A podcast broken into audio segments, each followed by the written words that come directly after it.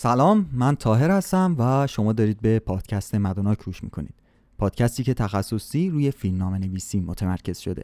توی فصل سوم اومدم خیلی بیسیک شروع کردم و سراغ کتاب داستان رابرت مکی رفتم. و دلیلاشم توی اپیزود قبل گفتم.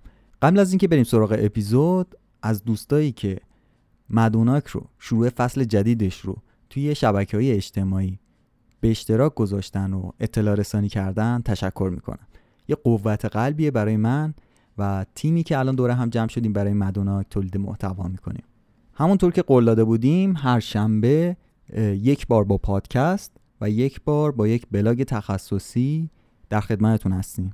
امیدوارم بلاگی که سعید کریمی آماده کرده بود هفته پیش رو خونده باشید راجع یک یک نفری یک منتقدی که اومده بود دوره های رابرت مکی رو گذرونده بود و توی همایش ها شرکت کرده بود. حالا اومده بود تحت عنوان یک مقاله تجربیاتش رو با ما به اشتراک گذاشته بود و سعیدم زحمت کشید که اون رو ترجمه کرد و توی سایت مدوناک قرار دادیم. اگر نخوندید پیشنهاد می‌کنم که حتما بخونید توی سایت مدوناک قسمت مطالب تکمیلی.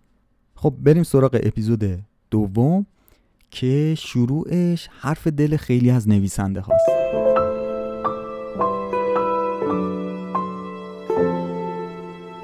قبلا راجع به نظر رابرت مکی راجع به فیلم های جدید داستان های فیلم های جدید صحبت کردیم که نظر خیلی خوشبینانه ای نداره. میگه که خیلی جواب عاشقان داستان رو نداده. حالا جلوتر بیشتر راجع به اینکه چقدر ما توی زندگی نیاز داریم به اینکه چقدر از زمان زندگی خودمون رو صرف گفتن یا شنیدن داستان می‌کنیم صحبت می‌کنم.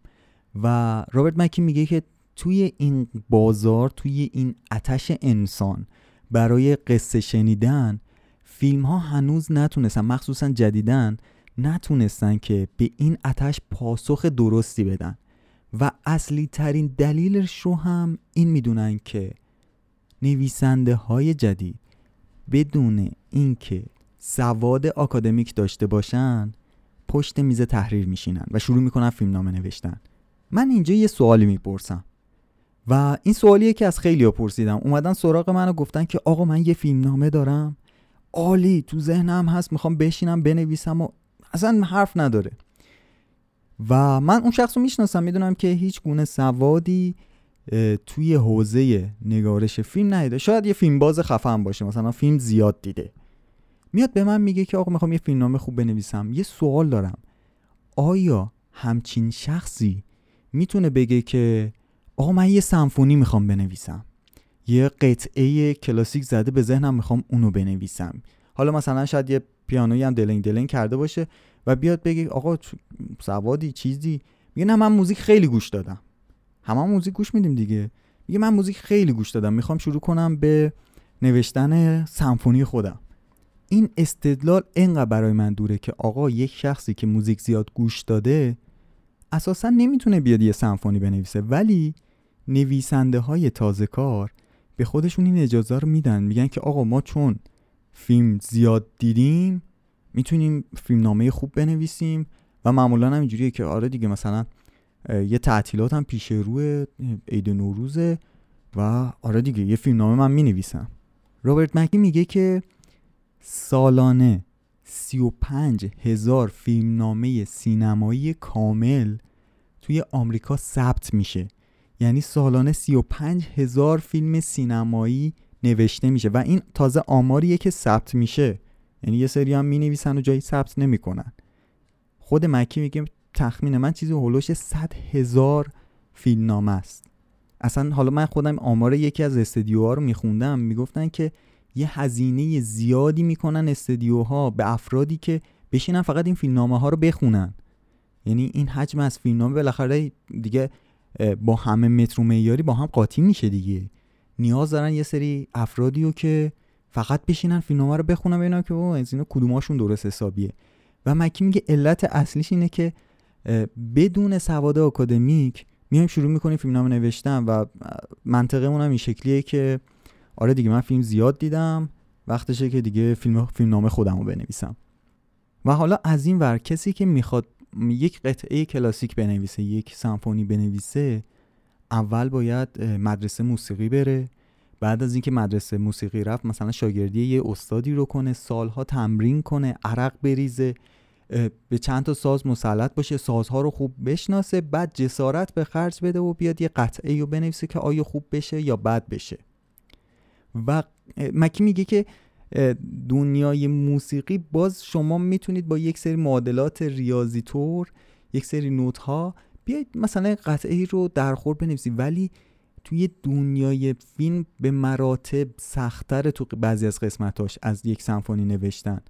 و ما اجازه میدیم به خودمون که همون اول شروع کنیم به نوشتن فیلمنامه. چرا؟ چون ما توی فیلمنامه با ذات بشر سر کار داریم.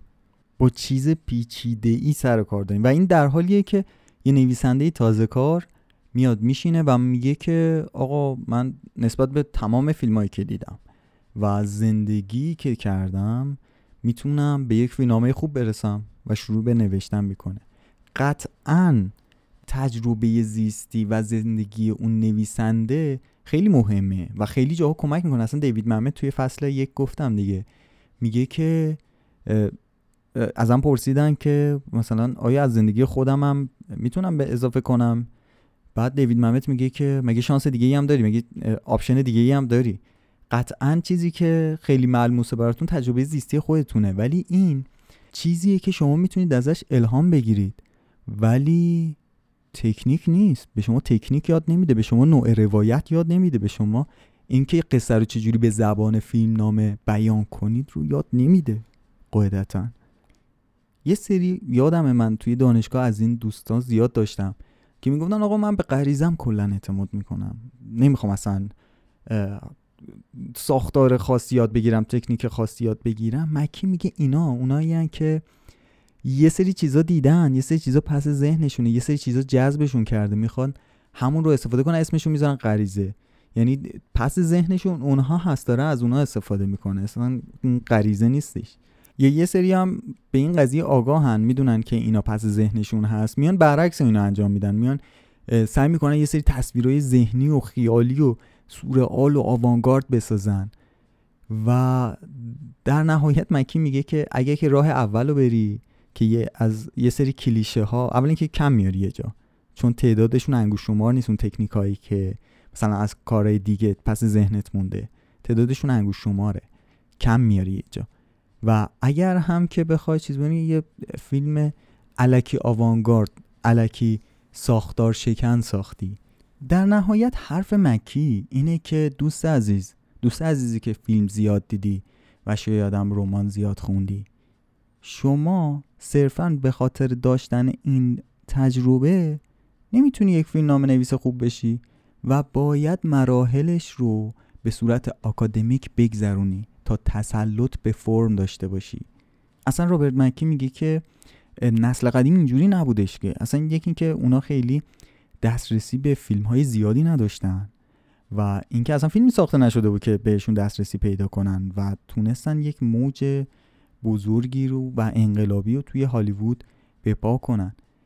و اینها اینجوری بودن که یا می‌رفتن به صورت آکادمیک دوره های فیلمسازی رو میگذروندن و به شدت به قول خودش گوشه کنارهای کتابخونه ها پیداشون می‌کردیم که دارن مثلا راجع به تئاتر و راجع به رمان نویسی و اینها دارن تحقیق می‌کنن تا برسن به فیلم سازی بنویسن برسن به فیلم نام نویسی و کلا چند تا منبع چیز که بیشتر نداشتن چند تا منبع درام نویسی که بیشتر نداشتن و اون منبع ها نگاهشون این بوده نگاه درون به بیرون بود. یعنی به جای اینکه بیان فیلم های دیگر رو مثلا تحلیل کنن مثل کاری که ما امروز می‌کنیم می اومدن روی شناخت انسان روی شناخت عواطف و نیازهای انسان وقت میذاشتن و بعد نسبت به اون می اومدن نیروی مقابل اون رو تعریف می‌کردن و ستون فقرات داستان رو پیدا می‌کردن و نیروی پیش بارنده و نقطه عطف و این داستانه که رابرت مکی بهش میگه این روش یعنی روش از درون به بیرون. اینطوری بود که تونستن توی حدود نیم قرن از دهه 20 تا دهه طوفانی 60 آمریکا همچین فیلم هایی رو همچین پیشرفتی رو ما توی استدیوهای هالیوود ببینیم. بعدشه که میگه دوران افول شروع شد. به خاطر اینکه ما فقط نگاه به بیرون به پوسته فیلم کردیم. اومدیم فیلم ها رو تحلیل کردیم و سعی کردیم فیلم بسازیم. چند وقت پیش تو پرانتز بگم یه مصاحبه از عباس کیارستمی دیدم و خیلی جالب بود. میگفتش که فیلمسازهای نسل اولی می اومدن به زندگی نگاه دقیقی می‌کردن و فیلم میساختن. فیلم سازهای نسل دومی یه نیم نگاهی به زندگی داشتن و یه نیم نگاهی به فیلم های قبلی ها فیلم سازهای نسل سومی کلا کل نگاهشون رو گذاشتن روی فیلم های ساخته قبل. برای همین دوران افول شروع شد. یه همچی چیزی بود یادمه. البته رابرت مکی میگه که فقط این نیستش. دلیل اینکه فیلمنامه ها و فیلم ها افول کردن. یه دلیل دیگه ای هم داره که جای فکر داره جای بحث داره. و اون فروپاشی معیار ارزشی جامعه است. حالا این یعنی چی؟ میگه که توی دوران قدیم اینجوری بود که یک خوب مطلق وجود داشت. همه می‌دونستن که آقا خوب اینه بد اینه. این ارزش کاملا شفاف بود برای همه یه عمومیتی داشت. ولی توی دوران الان توی دوران مدرنی که ما داریم زندگی می‌کنیم اینها دستخوش تغییر شده. دوران ما دوران شک اخلاقی نسبت به همه ارزش هاست شک به همه باورهاست. و این باورها بودن که پایه و اساس خوب و بد داستان ما رو می ساختن الان مثلا توی جامعه ای که خانواده در حال فروپاشیه و زن و مرد به جون هم افتادن کی می‌تونه بیاد تعریف درستی از عشق بده؟ کی می‌تونه تعریفی از عدالت بده که همه گیر باشه؟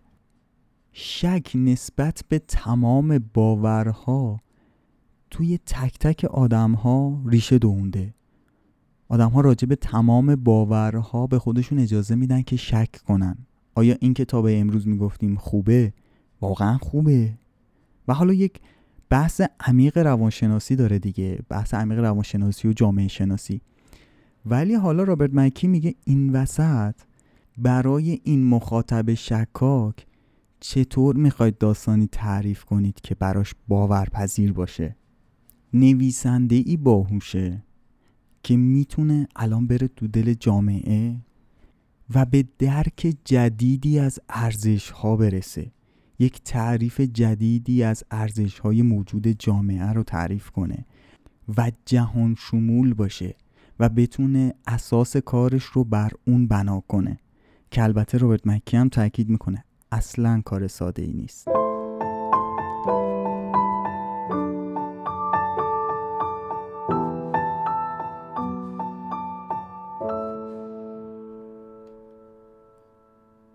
می‌تونید تصور کنید که توی یک شبانه روز چند نفر مشغول ورق زدن کتاب رمانشونن و دارن قصهشون رو می‌خونن؟ یا مثلا چند نفرن مشغول فیلم دیدن و سریال دیدن و نشستن پای تلویزیون و اخبار دیدن هستن؟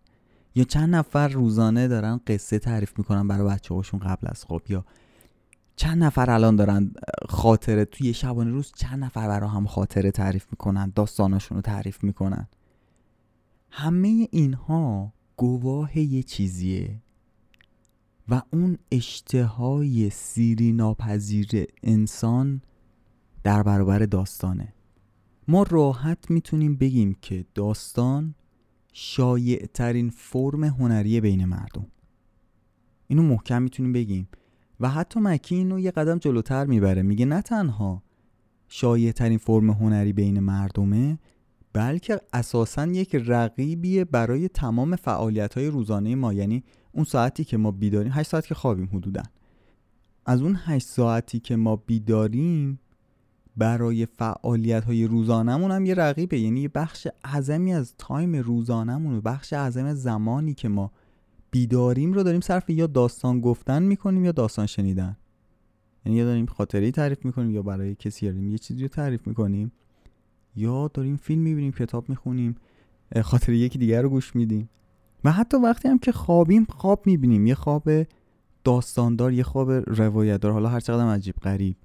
ولی خواب می‌بینیم. چرا انقدر زندگی ما گره خورده به داستانه؟ چرا انقدر بخش اعظمی از زندگی ما رو تشکیل میده؟ تا حالا به این دقت کردین؟ در جواب این مکی میاد میگه که ما هر روز درگیر جواب دادن به این سوال ارسطو توی کتاب اخلاق هستیم. و اون سوال خیلی ساده است. چجوری باید زندگی رو بگذرونیم؟ انسان امروزی انقدر خودش رو مشغول اتفاقات روزمره اتفاقات در اومدی حالا هر کی دغدغه خودش کرده که یادش میره که به این سوال جواب بده و هر کسی هم بیاد توی زندگیش یه توقف ایجاد کنه تا به جواب این سوال فکر کنه بعد از چند وقت اولش به صورت خیلی کم کم و بعد با شتاب بیشتر و به صورت کمیکوار انقدر اتفاقات براش پیش میاد که دوباره مجبور خودش رو گم کنه توی روزمرگی و اتفاقاتی که پیش میاد. و وقت نمی‌کنه اصلا عمیق شه. و به همون جوابهایی که بشر در طول تاریخ برای این سوال رسیدن اکتفا می‌کنه. حالا اون جوابایی که بشر رسیده برای اینکه معنی ببخشه به این زندگیش و بدونه که چرا داره زندگی می‌کنه چیاست؟ قاعدتا یکیش فلسفه است یکیش علم مذهب و در آخر هنره. حالا مکی میاد نسخه اینا رو میپیچه میگه که الان کیو می‌شناسید؟ که بجز اینکه امتحان فلسفه داشته باشه بشینه فلسفه هگل بخونه. حالا در کل شما نگاه کنید چون مثلا توی دانشگاه ما من یادمه که نقل و نبات بچه های سینما هستش این اتفاق که بشینن هگل بخونن حتی اگه امتحانشو نداشته باشن. ولی تو جامعه شما نگاه کنید چند نفر رو می‌بینید هگل خونده باشه و تعریف پیچیده و گنگی که هگل از زندگی داره رو به عنوان تعریفش و معنای زندگی قبول داشته باشه. خیلی کمه خیلی کم. در رابطه با علمم میگه میگه که کیو می‌شناسید که بشینه پای صحبت های یه جامعه شناس یا یک اقتصاددان یه شیمیدان برای اینکه فلسفه زندگی رو پیدا کنه برای اینکه بفهمه که اصلا چرا زندگی بکنیم. همون سوال اولیه دیگه چطور زندگی کنم؟ دنبال اون معنای توی زندگی باشه. و هرچی هم پیش میریم می‌بینیم که نقش مذهب داره کمرنگ میشه. نقش اون آین ها و سنت های مذهبی و اون طرز فکرهای مذهبی داره روز به روز کمتر میشه. ولی در نهایت می‌بینیم که هنر همچنان به قوای خودش باقیه.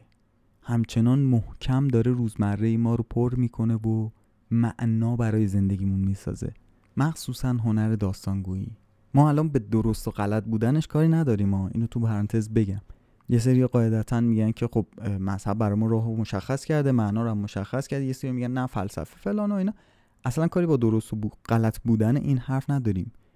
نکته اینه که آمار داره نشون میده که تمایل و اشتهای عجیبی انسان نسبت به این هنر داره.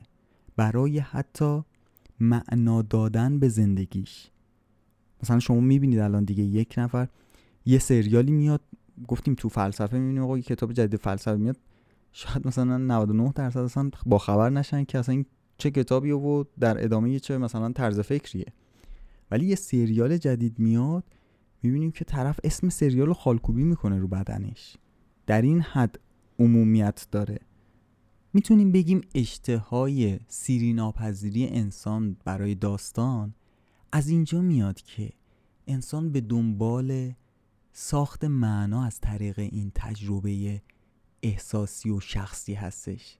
یعنی می‌خواد الگوی زندگی رو از سوی این پیدا کنه. جواب اون سوال عرستو رو اینجا دنبالش بگرده. اینجوری الهام بگیره و زندگیشو پیش ببره. البته یه نگاه دیگه ای هم هست مثل نگاه دیوید ممت که میگفتش که اساسا تمایل انسان برای درام برای درگیر شدن با داستان اینه که می‌خواد برای ساعاتی بار خداگاه رو بذاره زمین و فارغ از سازوکار زندگی چند دقیقه سرگرم بشه فقط. ولی مکی چی میگه؟ مکی میگه اساسا این فقط سرگرم شدن یعنی چی؟ این چه معنی داره؟ وقتی ما داریم راجع به سرگرمی صحبت می‌کنیم اینجا منظورمون سینماست دیگه. یعنی شرکت در یک مراسمی که توی یک اتاق تاریک برگزار میشه و همه خیره میشن به یه پرده. و یک سری احساساتشون تحریک میشه و یک معنایی رو درک می‌کنن و لذت می‌برن. ساعتی رو سرگرم میشن و از واقعیت جدا میشن.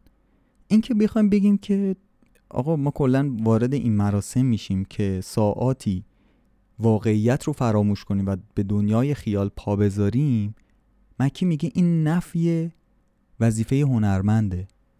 یعنی به جای اینکه مکی اعتقاد داره به جای اینکه هنرمند بخواد از واقعیت فرار کنه و شما رو صرفا سرگرم کنه تا از واقعیت دور کنه میاد وسیله رو برای ما فراهم می‌کنه میاد دیدگاهی رو برای ما فراهم می‌کنه تا توی این واقعیت توی درک این واقعیت پیش بریم و بتونیم برای این هرج و مرج هستی یک معنایی پیدا کنیم. از نظر مکی اینه که باعث میشه که ما بخوایم ساعتها به پرده خیره بشیم و از این طریق سرگرم بشیم.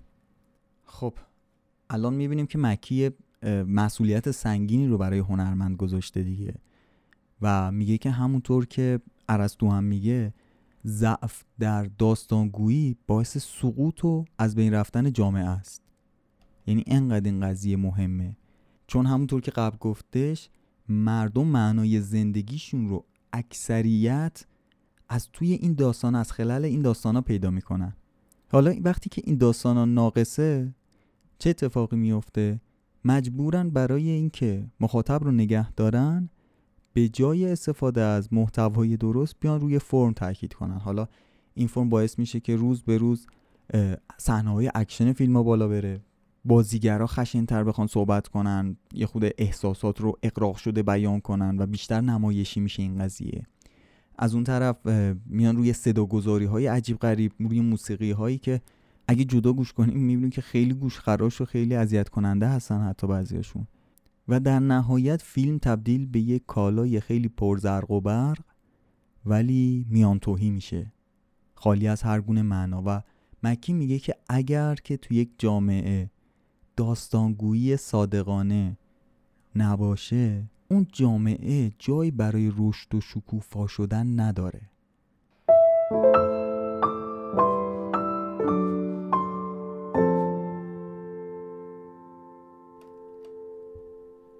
یه شغلی هست توی هالیوود که اکثر نویسنده های تازه کار مشغولش میشن در کنار نویسندگیشون و اون هم تحلیل فیلمنامه هاست. سالانه 3000 تا 5000 تا فیلمنامه برای استدیو ارسال میشه. قاعدتا اینها هم مثلا قرار در سال هر کدوم مثلا 12 تا فیلم بسازن دیگه. به خاطر همین باید وقت بذارن و اینا رو بخونن و از لاشون یه دونه پیدا کنن. به خاطر همین اصلا کلا یه سیستمی رو تشکیل دادن که یه سری نویسنده های تازه کار رو استخدام می‌کنن که اونا در کنار نوشتنشون این فیلم ها رو بخونن. هر کدوم که مثلا کیفیت ساخت خوبی داشت. مثلا کیفیت ساخت نمیشه گفت. میشه گفتش که پتانسیل ساخت بالایی داشت و از لحاظ کیفی به یک درجه استانداردی رسیده بودن. اونا رو میفرستن برای لول بالاتر و همینطور ادامه پیدا می‌کنه تا اینکه اون چندهای اصلی که می‌خواد ساخته شه انتخاب شه. رابرت مکی میگه که اولش که من وارد این business شده بودم و می‌خواستم به عنوان نویسنده کار کنم در کنار نویسندگی این کارم انجام می‌دادم شروع می‌کردم فیلمنامه های بقیه رو تحلیل می‌کردم. وقتی که 100 تا 200 تا فیلمنامه اول رو خوندم دیدم که من می‌تونم به یک فرمی برسم از لحاظ مثلا گزارش کار. یه گزارش کار آماده ای رو بسازم و فقط جای اسم فیلم و اسم نویسندش و این داستان رو عوض کنم اسم شخصیت رو عوض کنم. وگرنه همه چیز همون بود. همه همون مشکل رو داشتن.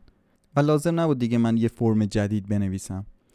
و حالا اون متن فرمه چی بود؟ الان براتون از روی کتاب ترجمه آقای گذرآبادی می‌خونم. توصیفات خوب. گفتگوهای مناسب برای بازی. برخی لحظات سرکم کننده و برخی احساس برانگیز. فیلمنامه در مجموع نوشتار خوبی دارد. اما داستان آن به درد نمی‌خورد. سی صفحه اول انباشته است از معرفی و صفحات بعد هم به جایی نمی‌رسند. طرح اصلی اگر اصلا چیزی به این عنوان وجود داشته باشد مملو از حوادث پیش پا افتاده و انگیزه های ضعیف است. قهرمان چهره برجسته ای ندارد. تنش های نامربوط که می توانستند در قالب طرح فرعی ارائه شوند هرگز به مقصود نمی رسند. شخصیت ها هرگز چیزی بیش از آنچه در ظاهر می نمایند نیستند. دریق از نگاهی ژرف به درون زندگی مردم و جامعه آنها. مجموعه بیجان از قطعات قابل پیشبینی و کلیشه‌ای که روایت بدی هم دارند و به شکل بیمعنایی پا در هوا میمانند مردود است مکی میگه دیگه تقریبا تمام فیلمنامه هایی که از زیر دست من رد می شدن با همین متن روبرو می شدن یعنی همین متن نتیجهشون می شد ولی تا حالا نشده من همچین متنی بنویسم. باز هم از روی کتاب می‌خونم. یک داستان فوقالعاده.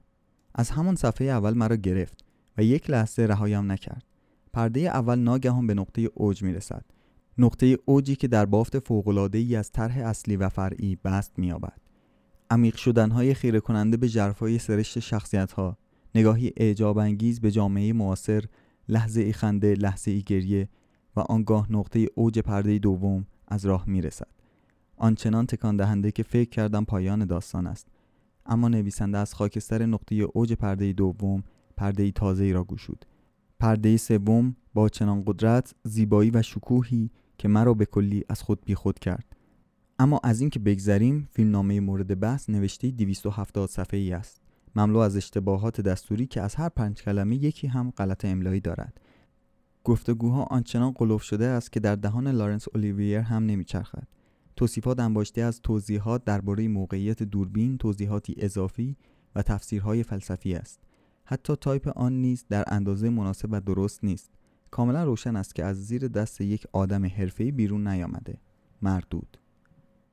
رابرت مکی میگه اگر این متن دوم رو من نوشته بودم قطعا اخراج می شدم چون اونجایی که من باید می نوشتم که این فیلمنامه فیلمنامه خوبیه یا فیلمنامه بدیه نوشته بود قسمت داستان. نه قسمت توصیف یا نه قسمت نگارش املایی یا دیالوگا. نوشته بود که داستان چطوره. و اگر که داستان خوب باشه قاعدتا یک فیلم خوبی از اون ساخته میشه. ولی اگر که هزار تا توصیف شاعرانه و ادبی داشته باشه بدون غلط املایی و دستوری باشه. ولی داستان خوب نباشه قاعدتا به یک فاجعه ختم میشه. میگه اگه من متن دوم رو مینوشتم برای این اخراج می‌شدم که مهمترین اصل قضیه رو نادیده گرفته بودم و به عنوان یک تحلیلگر هر کسی که این اصل مهم یعنی هسته مرکزی داستان انقدر خوب باشه و اون رو مردود بکنه قاعدتا کارش رو بلد نیست.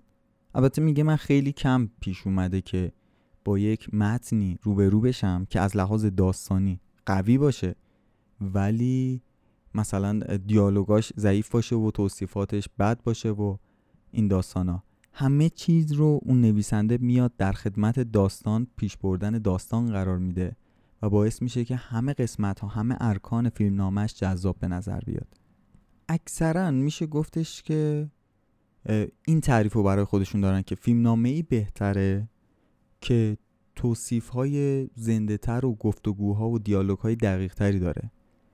اما تحرک نداشتن انگیزه های کاسب شخصیت های اضافی دیالوگ های بدون زیرمتن و شکاف های داستانی در حقیقت اینا هن که باعث کندی و خسته کننده بودن فیلمنامه میشن. مکی میگه که استعداد نوشتن دیالوگ های ادبی و کلا خیلی مصور نوشتن فیلمنامه به لعنت خدا هم نمیارزه.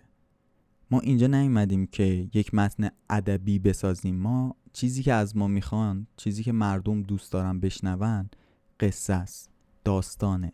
حالا شما بیا هی یه متن ریتمیک بنویس لحاظ دیالوگ ها اصلا شبیه شعر بشه. یا نمی‌دونم لحاظ توصیفات انقدر زنده و ملموس باشه. ولی تا وقتی که داستان نداشته باشه این روی پرده نمیره. و خیلی از کسای دیگری رو می‌بینی که اصلا هیچ گونه حتی غلط املایی هم ممکنه داشته باشن تو نوشتهشون. هیچ گونه دستور زبان رو خیلی درست رعایت نمی‌کنن و از مثلا استعاره های ادبی استفاده نمی‌کنن. ولی قصه قوی دارن. اونان که بالاخره یه روزی تخیلاتشون رو روی پرده سینما می‌بینن و ازش لذت می‌برن. یه خاطره توی پرانتز بگم. خیلی برای من این اتفاق افتاده. مخصوصا اون اول که به عنوان کارآموز رفته بودم پیش یک نویسنده ای داشت روی سریالی کار می‌کرد و من ازش خواسته بودم که حتی شده به عنوان تایپیست بیام کمکش و کنارش باشم و ازش چیز یاد بگیرم. و حالا دمشون گرم همون اول به من اعتماد کردن و خیلی کارهای بزرگتر از تایپ توی فیلم نامه به من سپردن. اولین متنی که نوشتم که بخونن دیدم داره می‌خونه هی قیافش میره تو هم همون خطای اوله هی داره بعد گفت من هرس می‌خورم نمی‌تونم اینو بخونم خیلی بده. و من کلا از هم پاشیده بودم موقع مثلا همچنان صفر نبودم. بعد که پرسیدم چیه اینجا که ببین نکن اینجا می‌توانیم می می کاری که گذاشتی با توانیم باید نیم فاصله باشه. تو اصلا نیم فاصله رو هیچ کدوم رعایت نکردی. یا مثلا غلط املایی یه خوده داشتم و یه سری افعالی استفاده کردم. میگو نه حالا افعالی که تو این محاوره ما خیلی استفاده می‌کنیم و میگفتش که این افعال اشتباهه این افعال عموم اشتباه استفاده می‌کنن. و چیزی که من فهمیدم این بودش که اصلا انقدری که روی این جزئیات ادبی نگارشی حساس شده اصلا قسمو نشنیدش. یعنی قسمو نخوندش. و تمام حواسش اونجا بود. و از اون به بعد نصف زحمتی که من برای نویسندگی داشتم برای بازنویسی کردن نه اینکه بخوام محتوا رو تغییر بدم و فیلم نامه رو بهتر کنم. دنبال اینکه از فعل درستی استفاده کرده باشم نقطه ها رو جای درستی گذاشته باشم نیم فاصله ها رو رعایت کرده باشم و از این جور داستان ها. ولی رابرت مکی میگه از مجموع زحمتی که یک نویسنده برای فیلم نامه می‌کشه 75 درصدش صرف طراحی داستان میشه. طراحی این که اصلا شخصیت ها کیان؟ چه چیزی می‌خوان؟ و چرا اون چیز رو می‌خوان؟ چه مانعی بر سر راهشون هستش که اون چیز رو می‌خوان؟ مانع ها چیان؟ و اینکه اگه به دستشون نیارن چه اتفاقی میفته وقتی باهاشون روبرو بشن چه اتفاقی میفته بیشترین زمان نویسندگی صرف این میشه که به این سوال ها جواب بدیم. این سوالا خیلی منو یاد فصل اول و فصل دوم هر دو هم ممت هم آرن سورکین به یه قسمت هایی از این سوالا اشاره کرده بودن. آرن سورکین که دو تا کلمه رو هزار بار توی مستر کلاسش گفتش. Intention and obstacle. انگیزه و مانع. میگو تا وقتی که این دوتا رو نداشته باشی داستانتون هنوز شکل نگرفته. و دیوید ممت هم میگو راجع به هر صحنه باید شما سه تا سوال جواب بدید. یک کاراکترتون چی می‌خواد؟ چه اتفاقی چه چیزی سر راهشه؟ و چه اتفاقی میفته اگه اونو به دست نیاره؟ و رابرت مکی تقریبا همه اینها رو کنار هم گذاشتش. رابرت مکی بازم فیلم نامه رو با موسیقی با سمفونی مقایسه می‌کنه. میگه که شاید شما یک ایده برای موسیقی داشته باشید. و تمام طول روز رو هم موسیقی گوش کنید. حتی صدای اون موسیقی رو هم بشنوید توی ذهنتون. انقدر واضح توی سرتون داشته باشید. فقط کافیه برید پای پیانو و اون شروع به نواختن کنید. می‌بینید که صدایی که از پیانو خارج میشه هیچ شباهتی با اون تصویر ذهنیتون نداره و کلی آدم رو هم فراری میده. چون به فرم موسیقیایی مسلط نیستی و در نیومده. کلی فیلم هستش فیلم های خوب. از هشت و نیم فلینی گرفته تا سرگیجه و راشامون و پرسونا و غیره و غیره و غیره. همه اینها با اینکه زمین تا آسمون با هم متفاوت هستن یک چیزی رو با هم به اشتراک دارن. و اون اینه که وقتی که مخاطب از سینما میاد بیرون میگه عجب فیلمی دیدم عجب داستانی بود. این زمانی اتفاق میفته که شما فرم فیلم فرم داستانی درستی رو اون چیزی که مخاطب توقع داره رو ارضا کرده باشید. همونطور که مخاطب از موسیقی یک توقعی داره و اون فرم درست موسیقیاییه. این رو مخاطب می‌تونه درک کنه و اونجاست که میگه عجب موزیک خوبی گوش دادم یا عجب فیلمی دیدم. در نهایت می‌تونیم بگیم که تمام هنرها تمام فرمهای هنری تمام مدیوم هنری از هنرهای بسری گرفته. تا موسیقی و فیلمنامه و غیره همه اینها بر اساس فرم بنیادی خودشون تعریف میشن. و این همون چیزیه که یک بوم رو به یک نقاشی تبدیل می‌کنه. و اون رو از یک سری خط و خطوط علکی جدا می‌کنه و تبدیل به هنر به عنوان یک هنر شناخته میشه.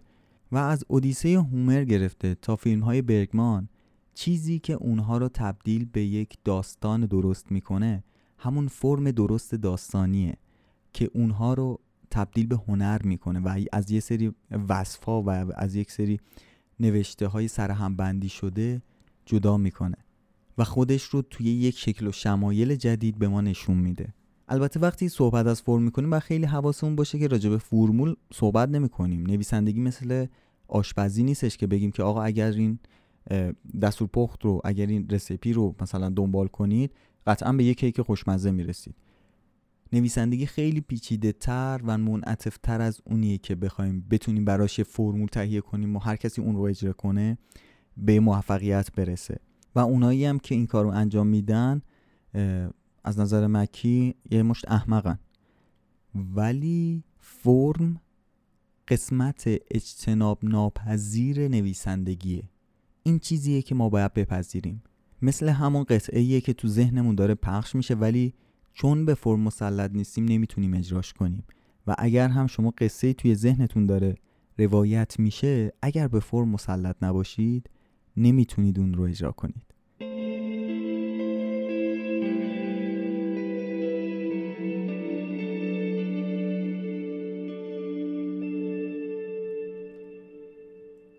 بود پایان قسمت دوم از فصل سوم پادکست مدوناک و توی قسمت های بعد شروع میشه یه مقدار کاربردی تر باشه. شاید یه مقدار این دو قسمت اول حوصله سربر بوده ولی یه مقدمیه که نیاز بوده باشه. منم سعی کردم اونجوری که میشه با تمام مثال ها و با تمام توضیحات اضافه ملموسش کنم براتون و بعد از این یه مقدار کار عملی تر میشه. توی قسمت بعد مثلا می‌خوایم راجع به این که آقا سکانس چیه؟ صحنه چیه؟ یه اشتباه رایجی مثلا توی سینمای ایران هست که خی... تعاریف یه مقدار متفاوت سر صحنه با چیزهایی که آکادمیک هست. راجع به اونا می‌خوایم صحبت کنیم هر کدوم چه خاصیتی دارن و غیره. از اینجا به بعد کار یه خورده سختتر میشه عملی تر میشه practical تر میشه نمی‌دونم چیزی باید بگم. و مرسی که این اپیزود رو تا آخر گوش دادید. مرسی از اینکه با به اشتراک گذاشتن مدوناک از مدوناک حمایت می‌کنید و اگر هم که دوست داشتید حمایت مالی بکنید از مدوناک توی سایت لینک هامی باشه. سایت مدوناک پادکست مدوناک هستش. ممنونم بازم ازتون. تا بعد.